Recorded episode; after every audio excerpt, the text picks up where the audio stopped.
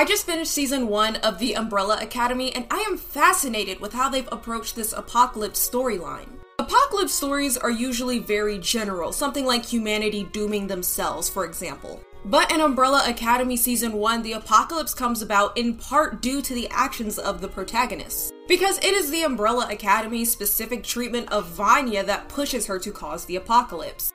Now, obviously, all of this goes back to Sir Reginald Hargreaves, who abused all of them, specifically Vanya. Ruining her self worth, dampening her emotions, and pushing her siblings to isolate her caused the very thing that he was trying to stop in the first place. But the rest of them do still hold some amount of blame for this, and they all have to come to terms with that over the course of the season. She wasn't destined to cause the apocalypse because of fate, she was destined to cause it because of her treatment. The Umbrella Academy isn't just trying to stop a general apocalypse. They are trying to undo the damage done to an abuse victim, partially by their own hands.